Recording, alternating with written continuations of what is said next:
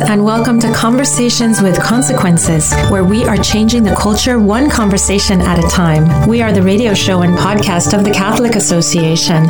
We address the issues that interest you, puzzle you, inflame you in the hope that we can bring some clarity, even to the darkest corners. You can listen to Conversations with Consequences on the EWTN Global Catholic Radio Network, Saturday mornings at 7 a.m. Eastern Time, or you can catch the encore at 5 p.m. We are also on SiriusXM channel 130. Our radio show is always a podcast. Go to thecatholicassociation.org slash podcasts or directly to wherever you listen to your podcasts. I'm your hostess, Dr. Grazie Christie, and we have a great show lined up for you today on Conversations with Consequences. We try to line up a great show every week. I hope we succeed. I hope that you um, are coming back to us every week for conversations uh, that elicit consequences, great consequences. Today, my TCA colleague Maureen Ferguson will be co hosting, and we'll be talking with Tim Carney. He's a senior fellow at the American Enterprise Institute. He writes daily at the Washington Examiner, where he's a senior political columnist. We're going to talk about a book he wrote not long ago called Alienated America why some places thrive while others collapse, as well um, as talking to him about the concern that many parents have about children still wearing masks as the new school year approaches. We're also going to talk to Tom Farr. He's the president of the Religious Freedom Institute about a recent uh, summit that took place just last week where very important speakers from all over the world brought the concerns, uh, the global concerns on religious freedom to an important conference, including former ambassador at large for religious freedom, Sam Brownback. We're going to discuss with Tom Farr, who knows so much about it, all the crucial issues facing the world when it comes to religious freedom violations. But, you know, but first, before all of this, I wanted to talk about for a moment about the the tremendous uh, things that are happening in Cuba. Here, as you may know about me, uh, since I mention it often enough, I'm a Cuban American my parents I, I was born soon after my parents were were exiled along with my grandparents. I wasn't born in cuba but the fact of being cuban is uh, really strong with us cuban americans. It's it's a real part of our understanding of ourselves. And for us what it means to be cuban is to be to be lovers of liberty. Liberty country uh, god family. Those are the things that that we hold uh, deeply in the center of our beings.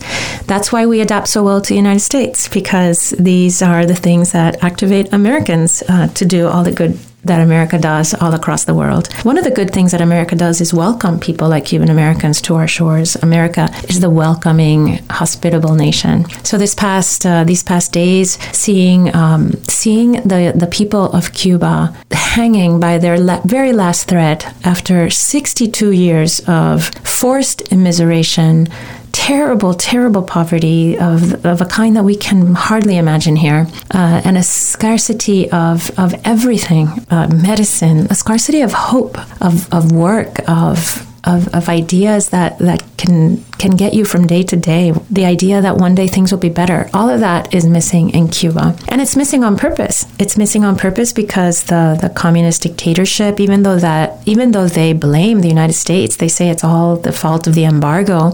Uh, the United States has never embargoed Cuba from receiving, has never blocked Cuba from receiving uh, any kind of humanitarian assistance, from receiving food, from receiving medicines. Um, that simply has never existed. And also, Cuba could uh, treat with other nations, right? I mean, if they don't want to buy from the United, States, if they can't buy from the United States something, they can certainly treat with Canada or Mexico or the rest of the world, which always seems very eager to participate in things with Cuba. But we've seen finally the the Cuban people say enough, enough with the lies uh, since 1959, the terrible lies you've been trying to push down our throats. That these terrible evil ideologies uh, about about what we should want and what how we should live when in in fact we barely live. Life is so tremendously terrible for them. Lately the people i've i've i've been going to demonstrations here in miami. Here in miami there's so much fervor and so much love for our brothers and sisters in cuba. I've been to two demonstrations. So so full of real burning hearts hearts burning for for change, real beautiful change for the people of Cuba, so that their lives can can resemble ours, ours in, in the way that you know this country allows us to flourish and and just be be able to think and be free and feed our children and go to work and receive a fair wage and all the things that can't be done in Cuba. One of the things that has been so interesting is knowledge of this. There's a the the big phrase that is used in all these events in Cuba and in here, in protests and in demonstrations, is patria y vida. Patria y vida means homeland and life. So Fidel Castro many years ago his uh, his big motto was patria o muerte, homeland or death he was saying, you know, just pour all your energies into this communist revolution or die. That's what we want, you know, revolution or death.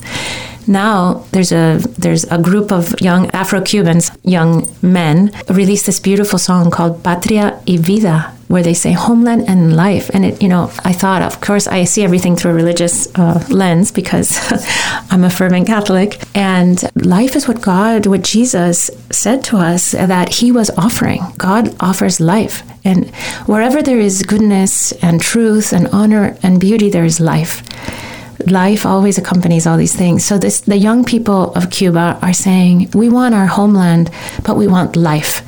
And we want our homeland to be not anymore evil ideologies and oppression and tyranny and pain and torture and desires of escape. We want it, we want to be able to build the things that that we need for our families. We want to be able to, to live a life that makes sense. And we reject all these uh, are evil overlords who have been in power since 1959. That's a terribly long time. Anyway, I would ask uh, all our listeners to to pray. To pray to, maybe you could pray to the patroness of Cuba.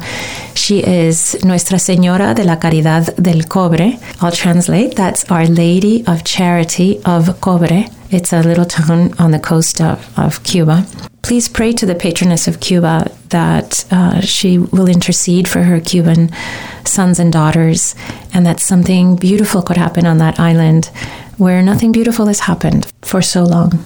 And now we are happy to introduce Tom Farr of the Religious Freedom Institute. Welcome back to the show, Tom. Great to be with you. Tom, we're so excited to hear about this summit and we're really looking forward to learning more. It seems like under the previous administration, the ambassador at large for international religious freedom, Sam Brownback, who is just a great human rights leader, it seemed that he was able to do so much work in the previous administration. And now it seems this summit is the key, the key venue for moving that work forward now that a lot of these people are out of government. So, can you tell us the genesis of this summit and uh, give us some sense of what all these thought leaders on international religious freedom are speaking about this week? Well, I I couldn't agree with you more. I mean, uh, Sam Brownback is a uh, is a mover and shaker, and I have had the honor to be watching him from the beginning of his uh, conception of this and to help him a little bit. And the way he's pulled this together is really extraordinary. To begin at the end, there are about 800 plus people here. Uh, at the Omni Shoreham Hotel in, in D.C. from wow. all over the country and uh, they are it's an american audience for the most part. The whole idea here is to show americans some of whom are not terribly aware of the importance of religious freedom what happens to people around the world when they do not have religious freedom and indeed are suffering religious persecution. So his his idea was to continue what he had done in the ministerials, along with Secretary Mike Pompeo, who, who I just heard speak, who spoke in person here at at this uh, at this summit, uh, and um, the idea was to to to gather Americans. The summit at the the sorry the minister at the State Department had people from all over the world. These are Americans American citizens, political, religious leaders, and just people who who wanted to come here and see what this was all about. So so far it's a big big success, and all of it Brownback's idea of uh, of a way to forward this this what uh, Pompeo called this morning, there's a great phrase, this lovely God driven uh, international religious freedom movement. Tom, can you tell our listeners everybody knows that international religious freedom is such an important issue but can you help us to articulate why is it so important? Why is religious freedom for people of all faiths why is it so important for world peace for stability for human flourishing? Give us a, a broad view before we get into some of the particulars of the summit okay well it's important because religious freedom uh, serves so many functions. It's a fundamental human right. It's it's something that no human being can be said to have a fully human life without religious freedom. It's the right to believe. It's the right not to believe. But if you do, to join with others and to to worship, uh, to develop your own uh, religious faith, but also to contribute to your society. And that's where the real payoff comes comes through for societies and nations, uh, and in addition to individuals and communities. Uh, when when a country has religious freedom, and this is all easily verifiable, just empirically and historically, and I would argue in common sense, that country has uh, greater economic uh, stability, greater political stability, greater opportunity for economic growth. There are limits on government. Uh, imposed just by the, the, virtue of the existence of free and equal uh, religious people in their communities. So, if you add it all up, what you have is uh, a uh, a, a, source of, of real stability internally in a country, a source of freedom and human rights that are connected to religious freedom. Almost all of them are. Uh, it's a source of undermining violence violence that is caused by religious strife, uh, fewer civil wars that are fueled by religion. And here's, and I'll end with this. This one to me is among the most intriguing and important. Where countries have religious freedom, there is far less uh, religion related terrorism. Uh, it's in countries where religious freedom is absent that religion related terrorism is incubated and from which it is exported to the rest of the world. So religious freedom is a, you know, it's not just a twofer, it's much more than that. It is it's a source for of, of flourishing for individuals and for societies and for international security. Tom, for religious people like us, people who uh, worship and, and have strong religious communities, this is a no-brainer. We say to ourselves, uh, the fact that in, in this one in our wonderful United States, we are able to gather together and and, and worship, and then bring our beliefs to the public square, where where our beliefs can do so much good.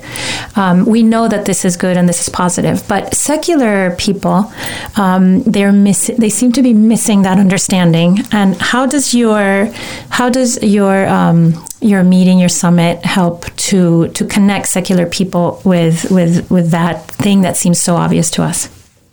Boy, a, that's a great question, and and. Uh, you know, it's you. You say it's secular people who don't understand the value of religious freedom.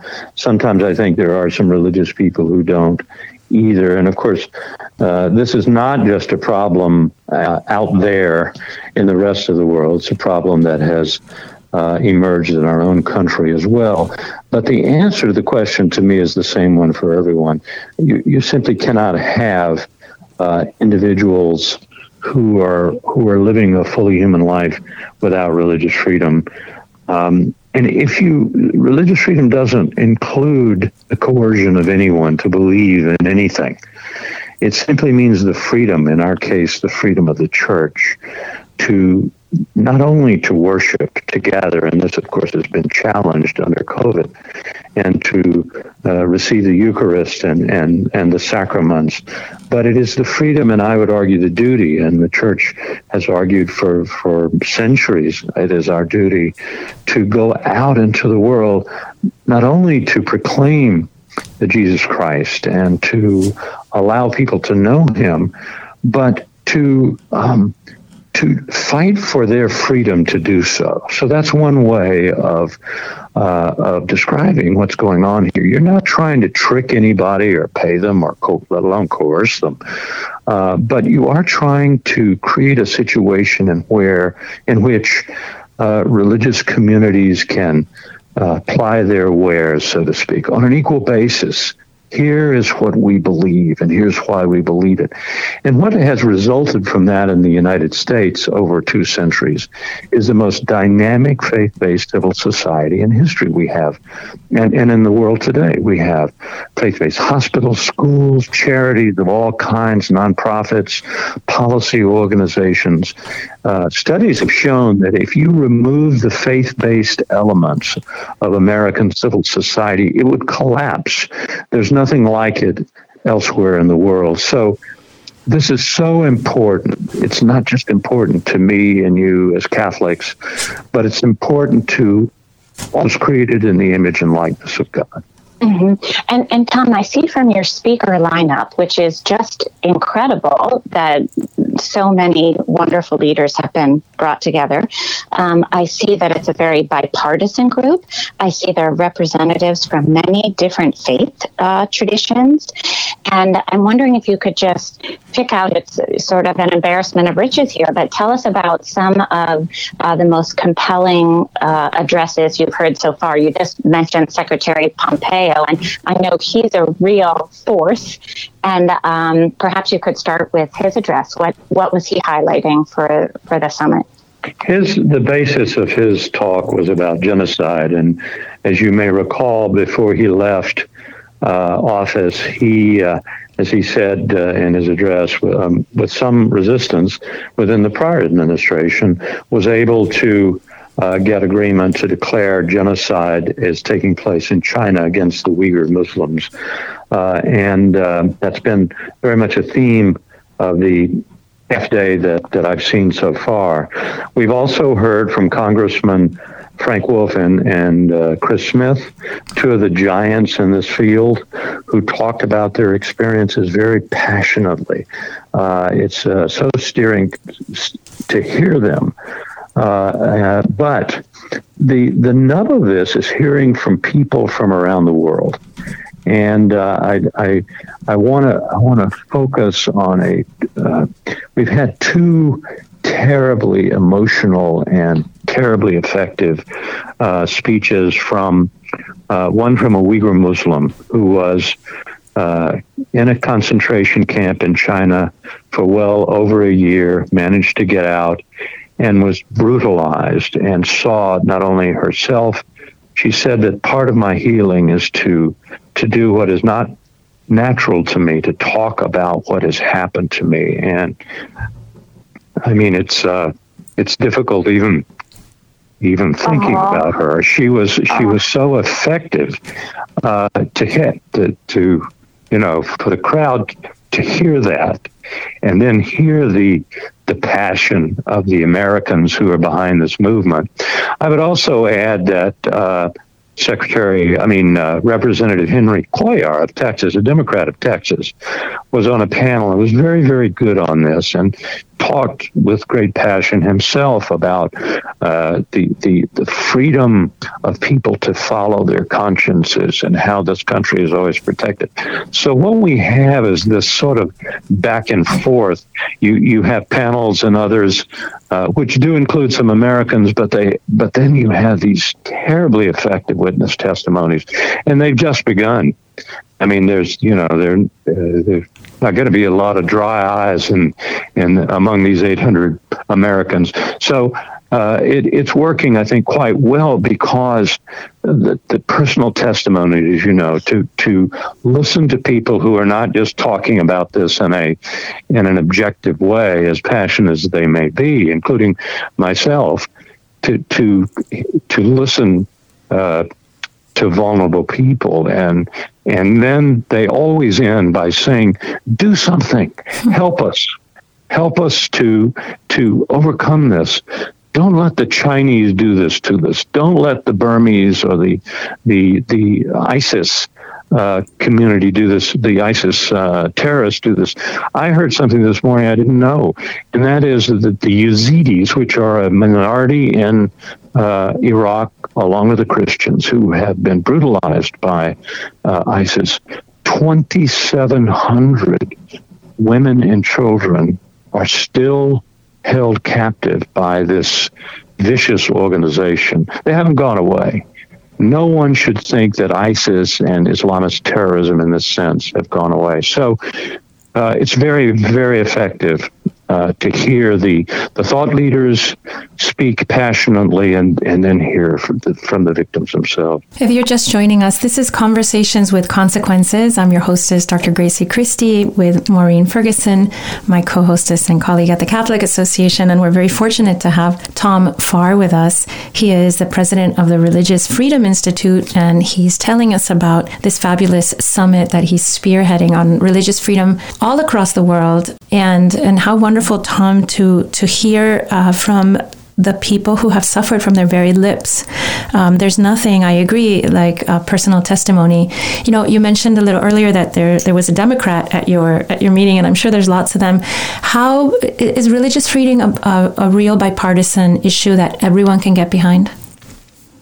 Well, it should be, and and I think that a lot of people believe that. Everyone says it. Um, I've been around this long enough to be a little bit cynical uh, because I know that not everyone means it. And it isn't. I'm not suggesting that there's anyone in this room or anywhere in the United States who who uh, rejoices or even accepts the torture and suffering of others. The question is the remedy. Mm. The question is, what do we do about this? And what is the meaning of religious freedom? Does it really mean for everyone, or does it just mean for those that that we think are are right? And I think that some of that is emerging in our own country as part of the problem. That there, are some of us, I'll speak for myself, Catholics, who are simply wrong about so many things that they need to be coerced to get out of public life. So that's what I mean when I say that mm. not everyone means what they say when they say it's bipartisan. But I will say this we had a, a very good video uh, from, uh, from the Speaker of the House, Nancy Pelosi. Uh, who welcomed us all and and said that this was a very international religious freedom, very important to her Speaker of the House. Um, I think we will probably have a video from Secretary of State uh, Blinken uh, this afternoon. So uh, we are getting some uh, really, I think, very important bipartisan, and it's important for these uh, these uh, victims and others from abroad to see this. I'll tell you one other one that'll be of interest to to our Catholic listeners is Arch- Archbishop Warda of uh, Erbil, Iraq, is here. I was with him this morning, and he will be speaking.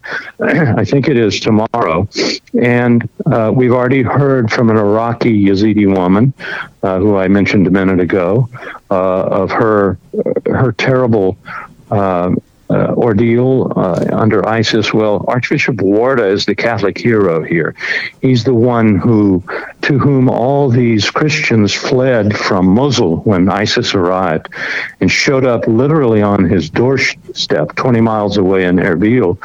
And he has basically been, in addition to the Archbishop, the CEO of the recovery uh, and restoration uh, actions in Iraq. A true hero, as far as I'm concerned. So uh, it's. Um, it's wonderful to to have all of these people here to see this uh, this bipartisanship among American politicians to to see them say, "Okay, we're with you. We want to do something about this." I'm just hoping that uh, Archbishop Warda and the others can can hold our feet to the fire. Tom, I know we need to let you go. We're just about out of time because you need to get back to the summit.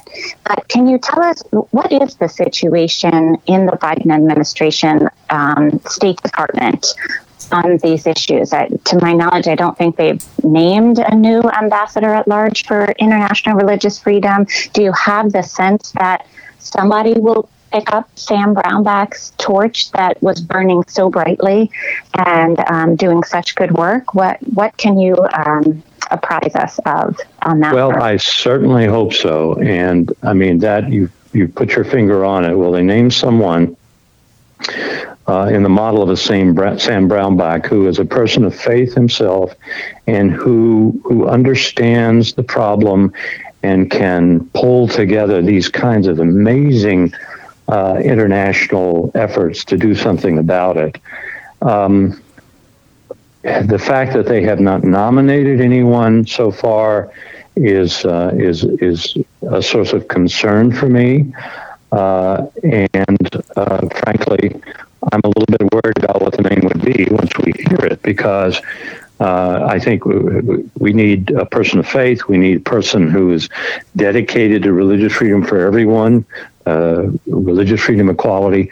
So um, I want to be hopeful. Uh, they need a chance to show us whether they can do this. The co-host that Sam Brownback has uh, would be a wonderful choice for the Democrats' uh, ambassador at large. That's Katrina Lantos Swett. She's the co-host of this. I've known her for many years. Uh, I've worked alongside her, the daughter of uh, Tom Lantos, the only Holocaust survivor. So, uh, in the in the U.S. Congress. So. Um, let's let's all pray that this will this will happen soon, and that the ambassador at large will be somebody cut from the cloth of uh, Sam Brownback and Katrina Lantos Swett. Tom, thank you so much for making time out of your busy day to join us uh, right during right during your summit uh, that I know is doing so much good. Here in Miami, we've been watching with uh, with um, riveted attention people fighting for their freedom. In Cuba, part of that is uh, religious freedom, of course. Um, so um, it's it's wonderful to hear that that this is such an important topic to so many important people, and that you've been able to gather them together. Um, to our listeners, please make sure to visit RFI RFI.org to see all the wonderful things that are going on at the Religious Freedom Institute. So thank you, Tom. Thanks so much, ladies. Great to be with you.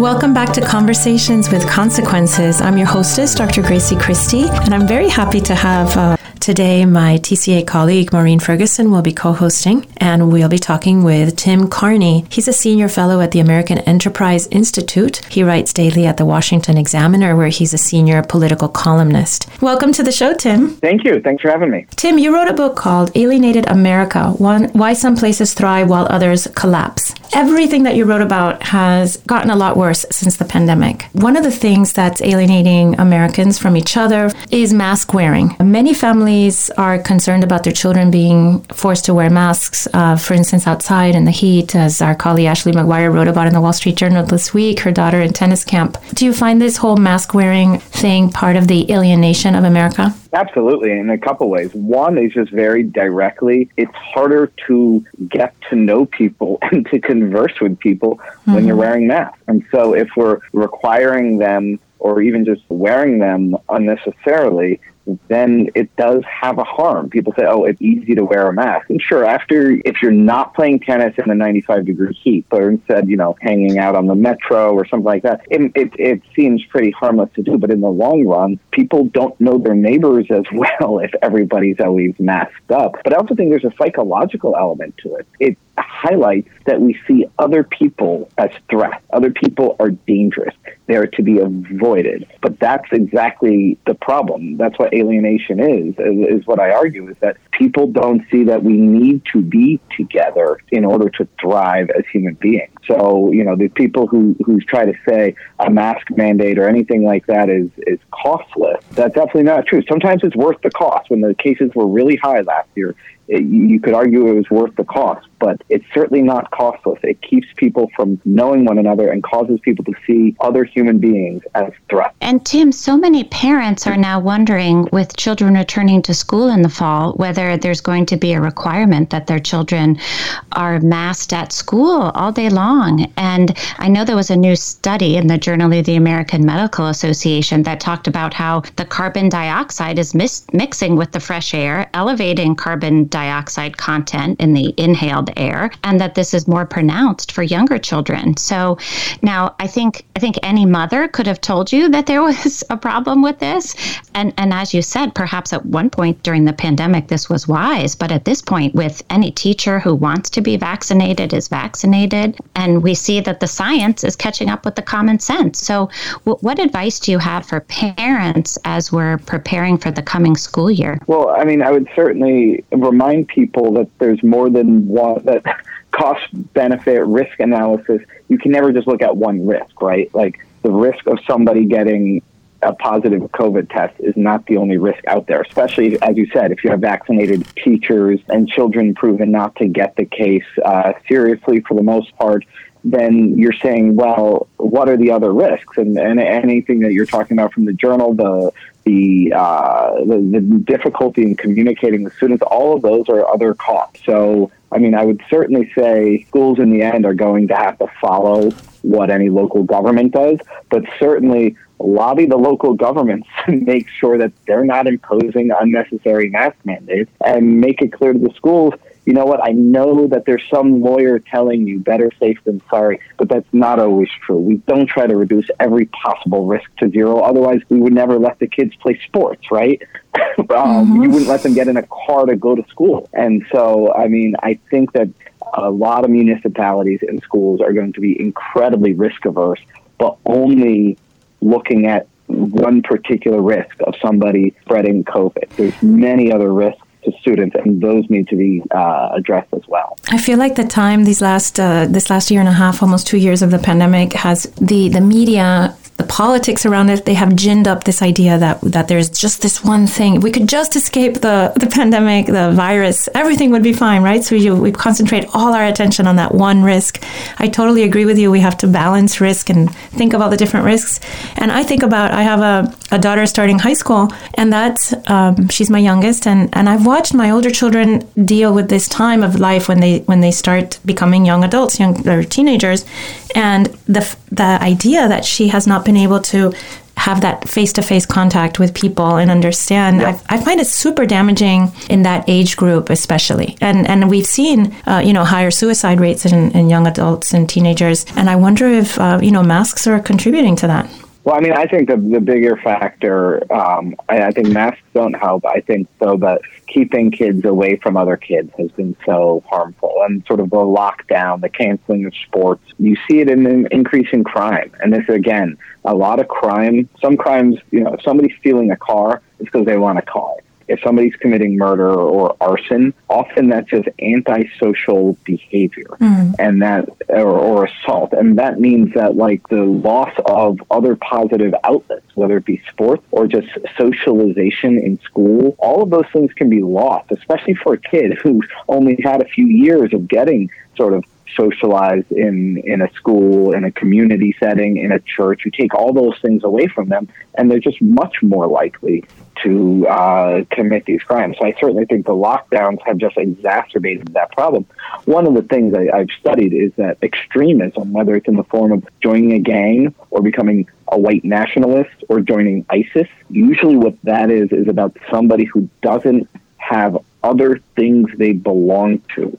I mentioned a church group, a sports team, a school, a strong neighborhood, seeking that natural human instinct for a tribe. And so our lockdowns, especially, pulled people away from other kind of little platoons. And so you were much more likely to have either individuals acting out or people joining less healthy tribes, a gang or something like that. So, Tim, that's the perfect segue to your book. So let's switch gears here. Let's talk about your book, Alienated America. I couldn't recommend it more highly. If you're heading to the beach, pick up a copy before. It, it's an entertaining read in addition to being informative. So it's a good beach read, but you know, with some heavy content. But you traveled the country, Tim, particularly flyover country. You interviewed many people in different walks of life to kind of glean their stories, and you did all kinds of research to explain why failing social connections are responsible for this great divide in America. So tell us what brought you to write Alienated America. It was interesting. I mean, so some of it just had to do with politics back in the Republican Republican primary, Trump saying the American dream is dead, and me finding that that really resonated. And I thought that's interesting because usually politicians try not to sound so negative.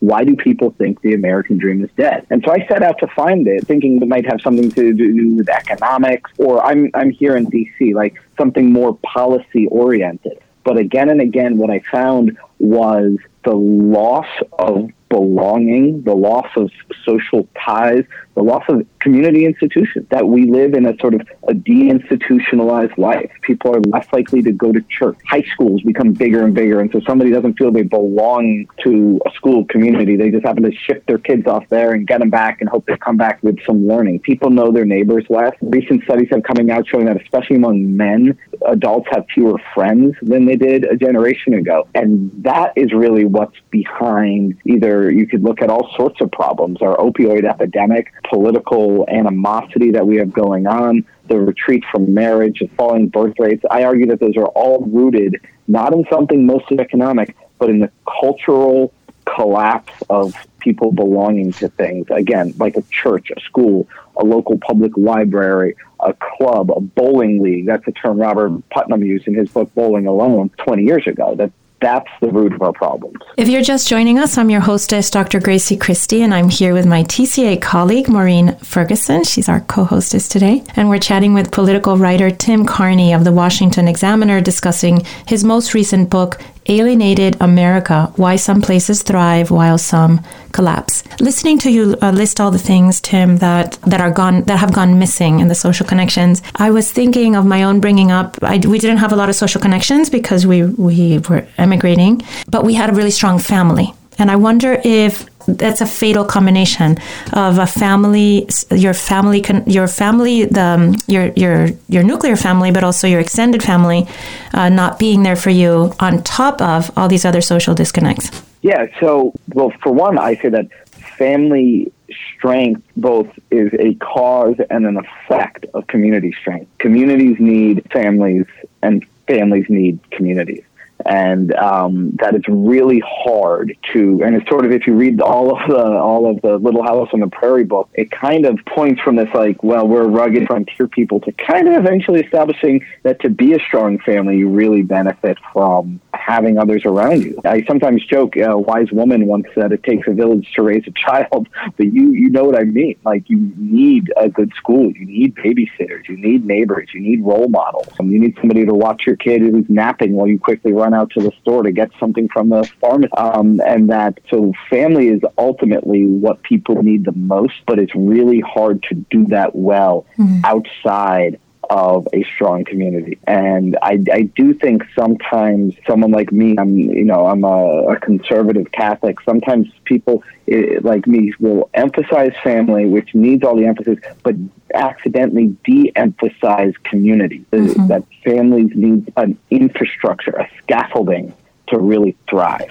And of course, Tim, marriage rates used to be, uh, you know, similar across different classes, but now it's much more of yep. a middle class or upper middle class way of building a life. So you have elites who are reaping the benefits of the stability of marriage, but in many instances, uh, the working class is missing out. Yeah, that surprises a lot of people. If you say marriage rates are falling, some people think, oh, it's the, the people who go off and, and study uh, women's studies at Oberlin and get their college and master's degrees and, and hate marriage. That's not statistically where the uh, retreat from marriage is happening. It's happening among uh, the working class, people without a college degree. Women without a college degree are now much less likely to be married at age 40 than women with a college degree. There used to be no difference in 1960, and now there's a major difference. And I, I use that age of 40 just to sort of work in the fact that, yeah, women with college degrees get married later, but also divorce is more common among the working class. And so that you just have more children raised outside of marriage, more people having um, only one kid because they, you know, they don't have a, a lasting, reliable marriage. And that's just not an atmosphere in which people are going to thrive. The marriage, family, all those things require community support. And you get it sort of in two environments. One, the neighborhoods where sort of everybody has a college degree and professional jobs and stable jobs and jobs that lend themselves to like volunteering in the little league, that kind of thing. Or two, some really strong religious communities that can be more middle class, working class. I talk about Mormon places in Utah or like Dutch Reform places in Iowa and Michigan, where you have these really strong church communities, Orthodox Jewish neighborhoods near my house in, in Montgomery County. Those places really build the infrastructure. But outside of those really strong religious communities, it's only really the, the sort of super zip codes, the highly educated professional places. And so what that means is that a secularizing country is sort of survivable for rich people mm. and it's deadly for the working class. And of course, I've heard you talk about how women need marriageable men. And, you know, on this show, we talk a lot about women's flourishing, authentic femininity, in contrast to more of a feminist worldview. And I know you have a lot of observations about why men are not thriving in today's culture. And it's not just economic, you say. But tell us about your, heard you speak about your visits to the man camps of North Dakota, where there's this fracking, or there has been a fracking boom, had been a fracking boom. I ended up in North Dakota and then heard people talking about these men who were in law school I was speaking to them, and half of them were talking about dropping out of law school and going to Williston, which is sort of a, a fracking town, because it just sounded amazing to them. So I, I drove out and I uh, I visited there and visited one of what they call the man camps. They're just like these big sort of networks of trailers out there in some empty lot in North Dakota near the, the fracking field. And a man camp, every guy gets his own little bedroom that's like 15 by 15 with a big flat screen TV. And then there's a big,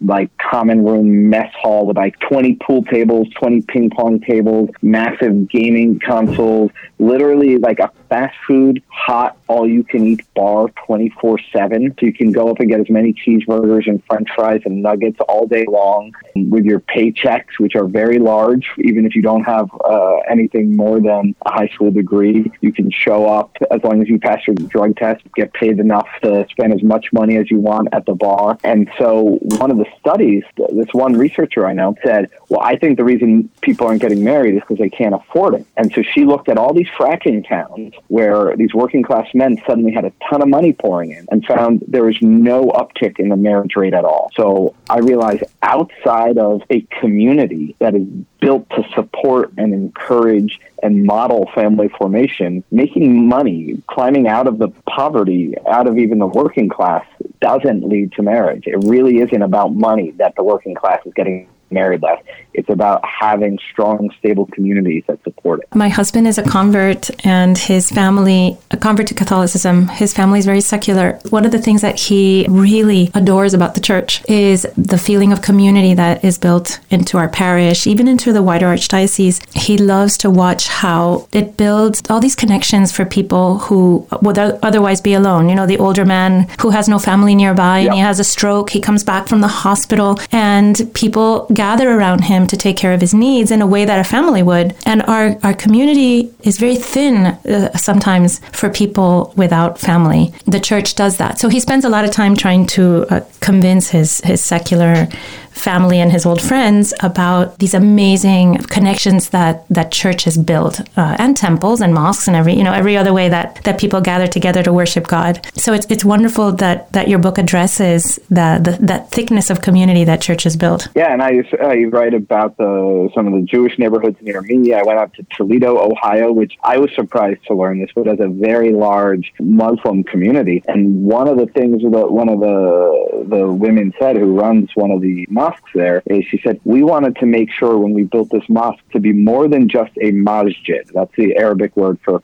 house of worship. So fundamentally, at their heart, they're a house of worship, but they have a big community hall, and they their sort of main religious ceremony of the week is Friday at noon, the Jummah. But they said so on Sunday we decided to have a giant potluck dinner every single Sunday. And any sort of Muslim who shows up in Toledo, everybody tells them, just go go on Sunday to the, the Islamic Center and you will meet people. You'll meet somebody to hire you. You'll meet a roommate. You'll you'll meet somebody to date. And they really became that hub. And that's sort of the secondary role that any house of worship can and should play. And frankly, for the middle class of America, where people don't belong to country club or aren't as likely to have a network of, of college friends or anything, the house of worship is the central, fundamental institution of civil society. So, Tim, unfortunately, we have to wrap up in just a second here, but this talk of the American dream being dead is just too depressing for us optimistic and hope filled ladies. So, let's end on a high note here because I know you are an optimistic person.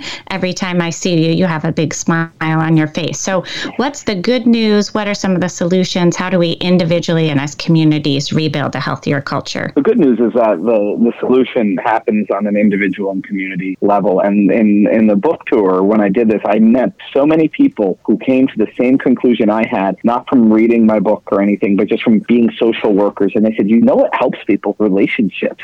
So in sort of broken inner cities and rural communities that are coming, trying to recover from a factory closure, there's tons of people out there who said, we're going to help these people not through some government program or just a handout, but by building, intentionally building community structures that then can organically support people. And so all around the country, I'm finding there's people doing the work and seeing the success of rebuilding community one neighborhood at a time. Well, that is certainly optimistic news, Tim. And thank you so much for joining us today. Thank you for all you do in bringing these ideas into the public square. To our listeners, make sure to catch all of Tim's writing at thewashingtonexaminer.com and make sure to buy his recent book, Alienating America, at Amazon or your local bookstore. Better Building Community. Thank you so much, Tim, and we hope to have you on again. Thank you. My pleasure. Every morning, the Catholic Association reviews all the latest news and sends our subscribers a carefully curated collection of the most important news of the day. Items are specifically selected for a smart Catholic audience like you.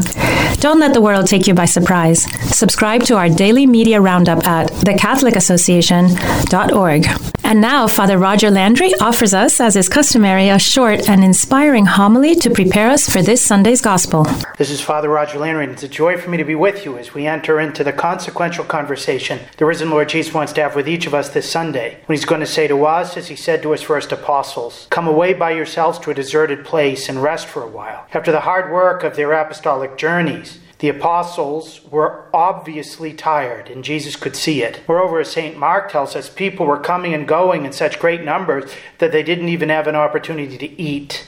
So Jesus had them go off with him in a boat to a deserted place. The whole rhythm of human life involves not just work, but rest, just as God in the Genesis account rested on the seventh day. Such rest is essential not just to recharge, but to focus with God on the meaning of what we've done and are doing, on the gift of our life and how we're going to invest it. Jesus took the apostles away not just to give the apostles a break, but to review with them all that they had experienced on their apostolic journeys. In a similar way, Jesus regularly seeks in different ways to draw us away from the daily hustle and bustle television, and gadget screens, so that He might similarly refresh us, helping us to review with the grace of His light what we've been experiencing in the various aspects of our life. It's an opportunity for Him to help us press the reset button on our life, to strengthen us in whatever struggles we're enduring, to move us to thank Him for blessing, to help us to see things more clearly, and to re- reprioritize what's most important. This is what He seeks to do first each day in daily prayer. He wants us to come away with Him to the state of the desert without distraction,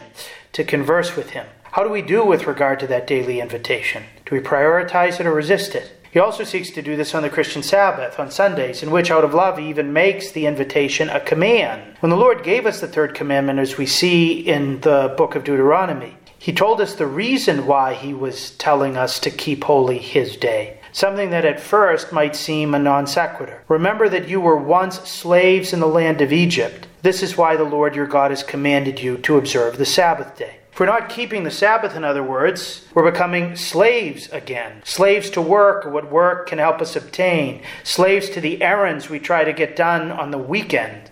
Addicted to entertainment or to sports or to other things. Jesus wants us to come away with him on Sundays so that he can renew us, help us properly put God at the center of our week. He wants us filled with his love to use the Sabbath so that we might love God back and love those he has made our neighbors, most especially family members and friends. How important it is for us truly to live Sunday as a day of the Lord if we want to remain spiritually fit and serene on the pilgrimage of life. But the church has often used these words of Jesus come away by yourselves to a deserted place and rest a while to highlight the importance of taking extended time away with the Lord so that He might refresh us. The particularly pointed to the importance of days of recollection in an annual retreat. A day of recollection is at least a period of a few hours. Depending upon our circumstance and availability, can extend to a half day or a full day of consecutive prayer. It can be done at any time of the week. Some are able to dedicate one night a month, others will carve out a given time on Saturday or Sunday. Many priests, whose nights and weekends are the fullest parts of their pastoral schedule,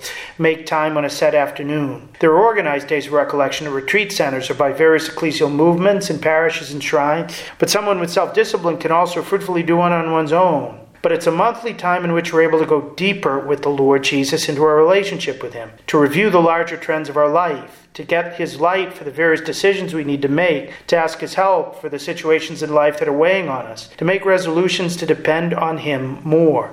One of the most rewarding experiences of my priesthood was offering a monthly day of recollection on first Saturdays at Sacred Heart Chapel in Yarmouthport on Cape Cod. It would start at 8 in the morning and finish at 1. But a couple of hundred people would come for Mass, quiet prayer, and Eucharistic adoration, a couple of talks on the spiritual life, and a good monthly examination of conscience and confession. Used to have to ask several other priests to come to help me hear confession. So many said how helpful it was for their spiritual growth, and it was easy for anybody to see. When we make time for the Lord, He always lavishly repays the commitment. An annual retreat is a more extended time of prayer, in which we're able, in God's presence and orderly, order, ordinarily with the help of a retreat director, offering various meditations or one on one guidance, to give God our full attention for an extended period of time, so that in addition to all the fruits of a day of recollection, we can review with Him the previous year and receive His light and encouragement to make resolutions for the upcoming one. Traditionally, most retreats last about a week, which, depending upon the format, can be five to eight days. But for those for whom that would be too difficult, it's possible to do one from Friday night through Sunday. For those who have more time, there's a possibility of a 30 day retreat, which allows us to make major course corrections in our life. Retreats are normally done in retreat centers away from daily distraction, but they can also be done in parish churches, as some new movements in the church are effectively doing. St. Ignatius of Loyola, the founder of the Jesuits, in his spiritual exercises, strongly urged retreats to take place away from daily home and activity so that we wouldn't be eaten up by distractions. But the key is to respond to the Lord's summons and make time each month for a day of recollection and each year for retreat. Many people are phobic of that much silent time alone with the Lord. We say our lives are too complicated and busy. Somehow, nevertheless, we find time each month for dinner engagements, though, our favorite television shows, and going to a child's or a grandchild's baseball games or plays. Somehow, most of us also find time each year to spend various weekends, whole weeks, or even more, for various forms of vacation and travel. This shows us that retreats and days of recollection can be a litmus test of how much we generally prioritize God, the things of God, and the good of our soul. Even the busy of us have some time, but we often spend it on things less important than God. We may have to arrange a babysitter for our kids or a caregiver for elderly parents, but if we're able to do it for other activities, we can do it for God, and it's worth it. A few years back, Pope Francis spoke about the fruits that come from recollections and retreats in the hope that more of the Christian faithful would take advantage. The person who goes away with the Lord in this way, he said, experiences the attraction, the fascination of God, and returns renewed, transfigured to ordinary life, to service, to daily relations, bearing within him or her the perfume of Christ. He added, The men and women of today need to encounter God. And retreats offer space and time for intense listening of His Word in silence and prayer, and contribute to renewing one who participates in them in unconditional adherence to Christ, helping him or her to understand that prayer is the irreplaceable means of union with Christ crucified. Summer, when most of us have some vacation, is often a very good time to make an annual retreat. I did my own at the beginning of this month, and it was very rewarding, as it always is. So we prepare for Mass this Sunday, let's get ready to hear Jesus say to us from Peter's boat Come away by yourselves to a deserted place and rest a while, and be pre- prepared to respond generously and faithfully each day, each Sunday, and with his help each month and year. Those who take him up on this invitation, like the apostles, will never regret it. God bless you. Thank you, Father Landry. To hear more from Father Landry, check out his website at CatholicPreaching.com, and you can also catch his writings at EWTN's own National Catholic Register. A big thank you to all our listeners for joining us. I hope that this show was helpful. I hope that it gave you more peace and more hope and more joy, and you go with our prayers.